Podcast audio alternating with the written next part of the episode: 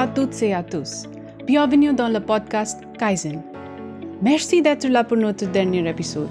J'espère que tout va bien chez vous.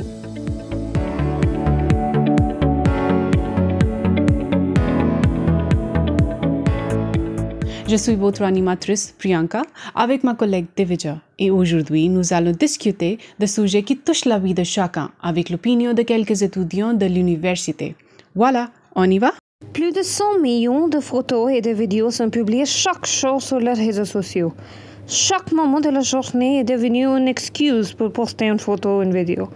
Mais la jeune génération est-elle piégée par les conséquences négatives des médias sociaux ou va-t-elle essayer d'en tirer profit? Et donc, euh, les réseaux sociaux comme Instagram et Snapchat influencent les jeunes? Dans le temps de technologie maintenant, ce sujet est sur la sellette, n'est-ce pas?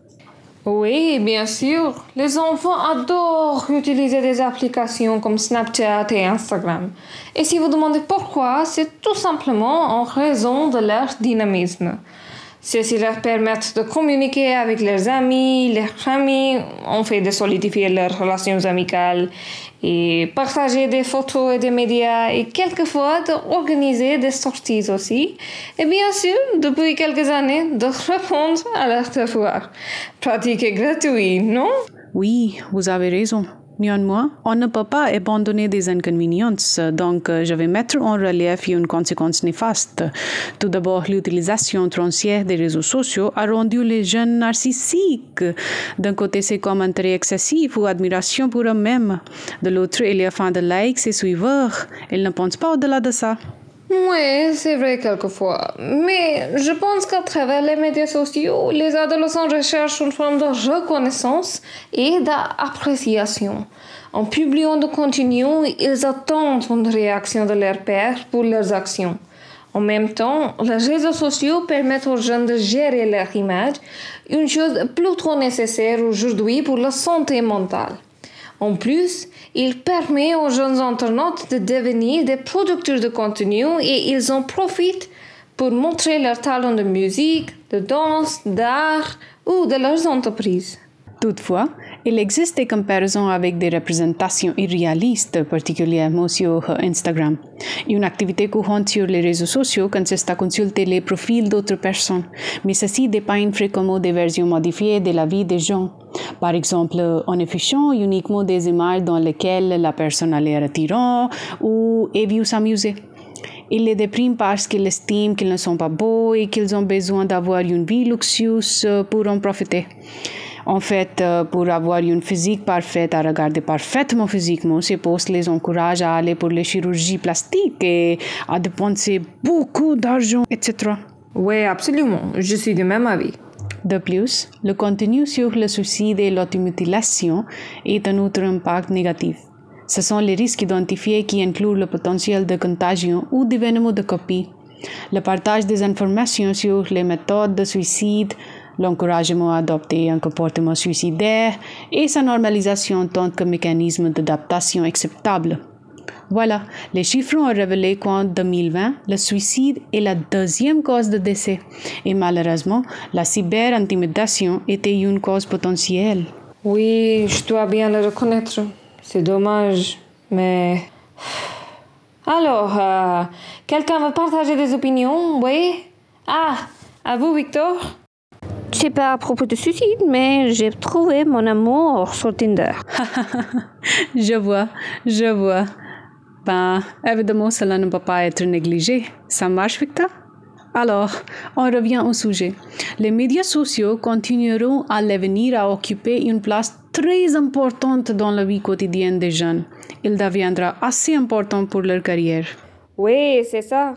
Il est pertinent que les jeunes apprennent à communiquer en ligne afin de les préparer aux futures opportunités du travail et de les soutenir dans leurs interactions au sein de leur réseau.